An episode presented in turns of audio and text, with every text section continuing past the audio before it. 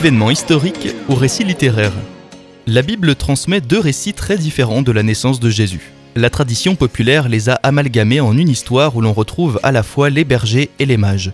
Pourtant, les seuls éléments communs aux deux récits sont la naissance à Bethléem et les noms des trois membres de la famille, Marie, Joseph et Jésus les déplacements montrent bien l'impossibilité d'un amalgame. Selon Luc, Marie et Joseph vivent à Nazareth, se déplacent à Bethléem où Jésus naît dans une mangeoire puisqu'il n'y a pas de place ailleurs, puis la famille revient chez elle à Nazareth.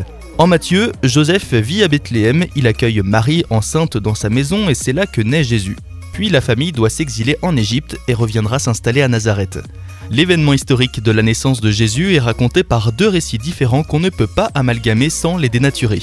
Comment expliquer qu'un même événement soit raconté de façon si différente? Ces deux évangiles ont été composés environ 80 ans après la naissance de Jésus par des personnes qui n'étaient pas témoins des événements. De plus, ces récits s'insèrent dans une riche tradition de récits d'enfance des grands hommes de l'Antiquité.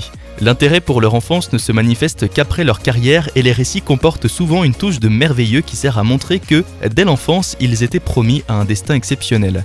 La valeur historique de ces récits de naissance de l'Antiquité n'est donc pas très fiable. Pourtant, ils sont utiles pour la compréhension de l'identité profonde de la personne dont on raconte la naissance. Dès les premiers chapitres, les évangiles de Matthieu et de Luc tentent de présenter Jésus mort et ressuscité. L'évangile selon Matthieu s'adresse à une communauté chrétienne encore très proche de ses racines juives. Il veut présenter Jésus comme l'aboutissement des promesses des Écritures. Les événements autour de la naissance de Jésus sont présentés comme l'accomplissement de cinq citations prophétiques.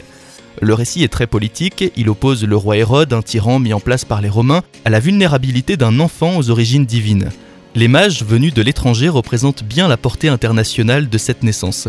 Ils se prosternent devant l'enfant, le même geste qui sera posé par les disciples devant le ressuscité à la toute fin de l'évangile. Matthieu chapitre 28 verset 17.